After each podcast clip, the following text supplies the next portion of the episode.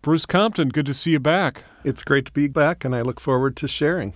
Yeah, so Bruce Compton is our Senior Director of Global Health for the Catholic Health Association, and he just returned from Ukraine, and that's what this episode of Health Calls is going to be about. So, you ready, Bruce? I'm ready.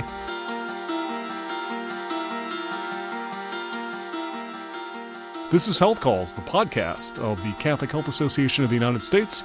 I'm Brian Reardon, your host, and in this episode, we have one guest, uh, Bruce Compton. Again, I mentioned he serves as Senior Director of Global Health for CHA. And Bruce, uh, you went to Ukraine, and that's what we want to talk about over the next 20 minutes or so. So let's start off with why did you go? Well, Brian, early on when Russia invaded in February of 22, several of our members asked how we could be involved, and uh, we um, worked with our members to help make connections. One of those connections was with the International Catholic Migration Commission, uh, Monsignor Bob Vitillo. And Monsignor is the Secretary General of ICMC, but he's also been asked uh, to convene um, the Catholic response for Ukraine. And uh, so CHA has been a part of that Catholic response for Ukraine and providing inputs. And uh, Monsignor, because of some of the work we've done, asked if I wanted to go and visit with them as they visited multiple projects around the country uh, being um, carried out by the Catholic Church. And listeners of Health Calls, of course, remember uh, Monsignor Vitillo. He was in uh, an episode a few months ago talking about the need specifically for prosthetics. So uh, it's great that you actually, uh, again, reconnected with him and, and, and went over there. So um, I guess talk a little bit about before we, we get into the actual trip and what you saw and learned. Uh, really, this is about the Catholic response. And so, as you kind of plan the trip, um, what other Catholic partners other than Monsignor Vitillo were, were, were, was there like a delegation? How did you guys all come together? And what was sort of the the itinerary that you mapped out? Yeah, so so the Catholic response for Ukraine includes a lot of organization, including the Knights of Columbus, the Knights of Malta, several religious community, Jesuit refugee services, Caritas Internationalis, and um, in some ways, this trip was a, a uh, both and. It was sort of Catholic response for Ukraine because we did visit with the Knights of Malta, the Knights of Columbus, uh, and ICMC. But the delegation was really myself, Monsignor Vitillo, and the coordinator, who is a consultant um, for Catholic Response for Ukraine. He, he, Christian Kasko is uh, was born in Ukraine, um, still has a home in Ukraine, is a naturalized American citizen, um, and but is supporting this work. Uh, in Ukraine for Catholic Response for Ukraine. And we also heard from Christian in that podcast as well. All right, so you obviously have to, you know, go from the U.S. through Europe. Uh, I think you ended up in, in Poland and then crossed over. So tell us a little bit about first impressions of, of it's a war zone essentially, and I don't think you've traveled a lot around the world. Is this your first time in a war zone? Well, first time in in a war zone where there was active conflict. Uh, for sure, the first time I've ever felt the repercussions of missiles while I was sleeping. Um, but my first impressions wow. Um, so it's the first time. Well, let me just start by saying we met with the Secretary of State of Poland on our way in. He gave us some insights. Um, he also uh, provided us with some assistance as we got to the border, and just getting to the border and um, you know crossing through. It was a different feeling for me than I've ever had. I I was never really nervous, but there was just a bit of anxiety as we were going across the border, and um, it was you know it was a, a, different kind of border crossing once we got across into ukraine there were 16 miles of empty semis trying to get back into Poland to bring uh, to bring the empty trucks of from the supplies that they had uh, delivered there. They told us it would take them over a week to clear through the, the border because the, um, they're being very very thorough in yeah, their checks of those trucks as they come back across. So, uh, but then we got into Ukraine, and in some ways, Brian, I was um, amazed by how active the country and the the communities were. People were going about their their lives. Um, I we stayed in Lviv the first night in Ukraine, and the, it was a weekend evening, and there was uh, there was life on the on the square where we were staying. It was uh, the the center of the city, and there was a musician playing. There was a um, a brewery next door, and there were lots of people in there, and really living life. And I came to realize that was. Um, I think you know they're they're living their life and supporting their economy and and trying to live as normal of life as possible, and that's one of the contrasts that I, you know, really the first contrast that I started out seeing, and there's so many um, to talk about as we go further. So air raid sirens go off to people immediately seek shelter. Are they kind of going about their lives and just ignore, you know, it's sort of like we get um, weather warnings and stuff, and we, we may not always take those seriously. How how serious do they take the air raid sirens? Well, when the air raid sirens went off when I was in Kiev, I was actually sleeping and didn't hear them, so I ignored them. Um, but you must be a sound sleeper. Wow. But uh, some people, and it real, I think it really depends on who they work for, what they do, and and their positions in society.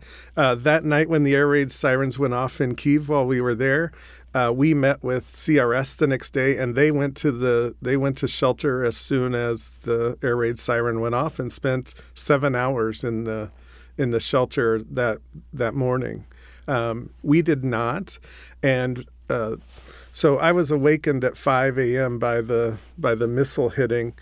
Um, and and the re- felt the repercussions. It was miles away. Oh, I was going to say how close. Um, they they never really said where they landed either, except for the one that killed people in a rural village. I think that's part of security and mm. not allowing them to know how close they are to targets. Yeah. But anyway. Um, you know, at seven o'clock, I texted uh, Monsignor and Christian and said, "What's our plan?" And they said, "Will this affect our Will this affect our day?" And they said, "No." And by eight o'clock, Monsignor Vitillo was being interviewed. By nine o'clock, we were out walking around the city of Kiev, and there was quite a lot of activity. Garbage trucks were picking up the the garbage, and people were hustling to work, uh, just like a normal morning. It, yeah, what uh, wasn't normal from the pictures that you shared, uh, that we shared on social media, and again, thanks for keeping us updated during your trip. You, you saw bombed out vehicles. Um, you, you saw the remnants of war amidst what sounds like somewhat typical routines of folks. Absolutely. Um, we on on the af- that afternoon um, that that we heard those sirens, we went and visited a village uh, about ten miles. Uh, on the outskirts of, of Kiev, still officially in the city, but um, but uh, ten miles from the center of town and it was a part of the country that had been occupied by Russians just a year earlier. And we were led um, there. We started uh, near where the mass grave was. We saw the, the, the, the, mass grave of vehicles that had been destroyed and were piled up. Um, and then she took us to the home where she was actually holed up for two weeks with several other people. And they were right in the middle of the Russian uh, soldiers and tanks and the Ukrainian soldiers and tanks who were literally just a block or two away on either side of this house where they were holed up. Um, she led us and told us, took us to the house. We met the owner. She showed us the craters in the yard where the shellings had happened. She showed us where people would go out and get water each each evening in the two weeks they were there. And she actually told us that she thought it was an act of terror, but each time they would send four people out once a day to get water, and the snipers would pick one person off oh. to terrorize them. Um, and then she took us around the, the neighborhood, and you just couldn't hardly find a surface that didn't have a bullet hole um, or total destruction of the houses. We visited with a family who, for four generations, had been living on the same compound. They had three houses. Uh, I say compound, it was not very big, but three houses, uh, quite, you know, modest, but but nice for them to live in. They had three different families living there, and the the lady was gardening the day that we were there, cleaning up the garden. I think it was therapy for her because the houses are destroyed; they cannot live there. Her family is. Um, really strewn all over the world. I think she said somewhere in South America, somewhere in the United States, somewhere in other parts of Europe, um, because they can't live in their houses. Um, and as we were leaving, after we had walked around and seen the destruction that had happened, she looked at us. She said, Thank you so much for listening. And then she said, Please tell the world what they've done to us. And Monsignor put his arm on her shoulder, um, said a, a, a prayer, and you know assured her that we would continue to tell her story. So I'm glad I'm able to do that today. And obviously, millions and millions of people have been displaced. You just shared a story of, of folks who lost their homes. So the people that have stayed in Ukraine and have had their homes destroyed, are they living in tents? Have they found other shelter? how, how is that playing out? Yeah, well, Brian, um, great question, and they're not. Even in when I was in Warsaw, and there's lots of uh, refugees in Warsaw. No, did nowhere did you see tents or people on the streets begging. These people are taking them into their homes. We uh, in in in Poland. Um, then in while we were in Ukraine, several of the projects that ICMC and uh, the the church in in uh, Ukraine are supporting are for internally displaced people. And we saw amazing work happening by the Catholic Church there, uh, whether it was priests, sisters, the Knights of Malta, the Knights of Columbus, the laity, um, you know, psychologists, social workers, taking care of men, women, and children, um, some with special needs, and doing amazing work.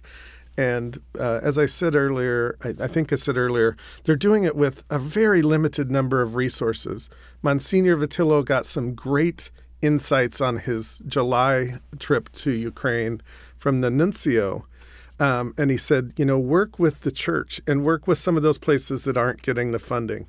And we saw amazing work going on. And the people you encountered, you've already touched on this. Uh, resilient is the word that that came to mind when you were talking earlier. What other characteristics, or, or what do you, what did you see in the, in the people there that have been affected by this conflict? Well, resilient is definitely one. I think, um, you know, they are determined. Um, they're they they're determined uh, that that this isn't going to. Um, that they're going to win this war and that they're going to continue to be faithful. They're determined in so many ways.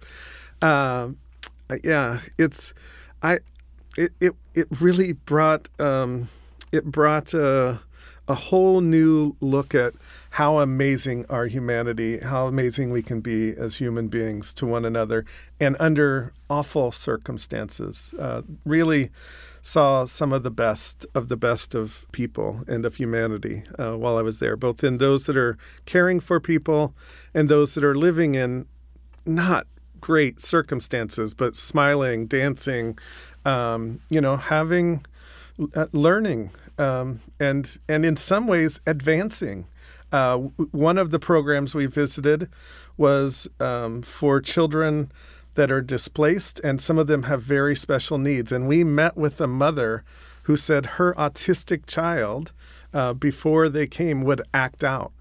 Um, and they were able, with a very simple tablet, cost us cost forty bucks. They were able to um, download a program and communicate with this child. And she said now her child can tell her when she needs to use the restroom, when she wants to go outside, when she's hungry, and she doesn't have to act out she uses the tablet to communicate with her mother. Uh, simple things, but yeah. that mother was so thankful for what the church had done. And we actually delivered um, some tablets that day, and and ICMC is funding a smart screen uh, for them to use with uh, the classes and so forth at that uh, that center of mercy, and it's uh, I mean, it's in a an older building. We surely uh, they're renovating it as they go, um, but yeah, it was really amazing. So the the Catholic response, you touched on some of the organizations uh, that are on the ground there. Um, is that being coordinated by the Vatican, or how is that? How are they working with the, the Ukraine government and other governments surrounding Ukraine? Can you tell us a little bit about, um, I guess, the uh, support infrastructure that's in place by the Church to help the people of Ukraine? Yeah, so Catholic Response for Ukraine is something that's, uh, I think it came out of the dicastery really wanting Catholic agencies that are um, responding to this disaster to communicate during the disaster. Um, it's not, they do not call it a coordinating body. They call it just a, a body of bringing all of these agencies that are on the ground so that they know what each other are doing. So that, they, I mean, we would think of it as coordinating. For some reason, they hesitate to use that word, um, but so that they know what one another are doing. And even in seeing what's happening, I think there's need for for that to continue and for more of that. And I think it's even in my work over the last 25 plus years in global health, that's one of the things that I've seen the need for is you know often you'll see people coming in and doing a project right behind somebody else that just yep. just did a project yep. and we need to we need to really think about that I, I think it's working. I think uh, Monsignor Vitillo is really trying hard, but I think there's also at times resistance because you know we we're looking for funding. Each individual organization looking for funding and so forth. So that gets me to the the question that I think um, our listeners may be interested in is what can we do? We, the people of Catholic healthcare in the United States, and I know uh, throughout your career in global health, you've, you've cautioned about prudence in providing support. That you just don't want to send off, you know, a, a shipment of clothes or, or, bottled water or things like that. Um, you know, we have to be really careful in, in how we provide support so that we don't create logistical and other issues on the receiving end of those um, supplies or equipment. So, what advice in the few minutes we have left would you give to those listening who work in Catholic healthcare and, and again want to help? Yeah. Well, Brian, number one, we confirmed what you just said. We talked to the Knights of Columbus, and they said that early on, 25 to 30 percent of what they received was useless and they had to get rid of it. I saw people sorting through donations in the basement of a church and it could have been much better organized for them to receive. Um, and we met uh, with a group in Poland that has received ambulances, and they told us of an ambulance graveyard oh. um, where ambulances, uh, and they specifically talked about the large ambulances with lots of miles from the U.S. that just are sitting because they either they can't afford the, the gas or they're you know they've broken down because they had a half a million miles on them when they got them but what can we do? And so we we need to be cautious when making those decisions. Number one i i think um, i'd be remiss in saying that they feel the prayers and support that we give to them and uh, and we shouldn't uh, take that lightly. But we we can make a huge difference by working with the church on the ground. You know, uh, there's a there's a movement called, um, at the U.S. government and, and, in global health to do localization. Ukraine is a perfect example, as a, a little bit more developed country, of how supporting the capacity that's already there is going to be such an important piece. We saw um, priests, sisters, laity doing work on these projects for so little money. Um, there are lots of uh, opportunities, whether it's with to support organizations like Catholic Relief Services, who's building capacity um, in the surrounding states, um, and also we met with the people that are working there in Ukraine, mostly building the capacity of Caritas Spes and Caritas Ukraine.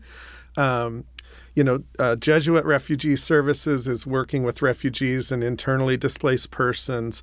Um, the the entire Caritas network is working with people, but I think Monsignor Vitillo and ICMC have really hit something, and there are some projects working with the local church, supporting projects that they want to do. Um, you know, for under twenty twenty five thousand dollars is amazing. Uh, we visited our last trip was to the Knights of Columbus uh, retreat for returned veterans and their wives.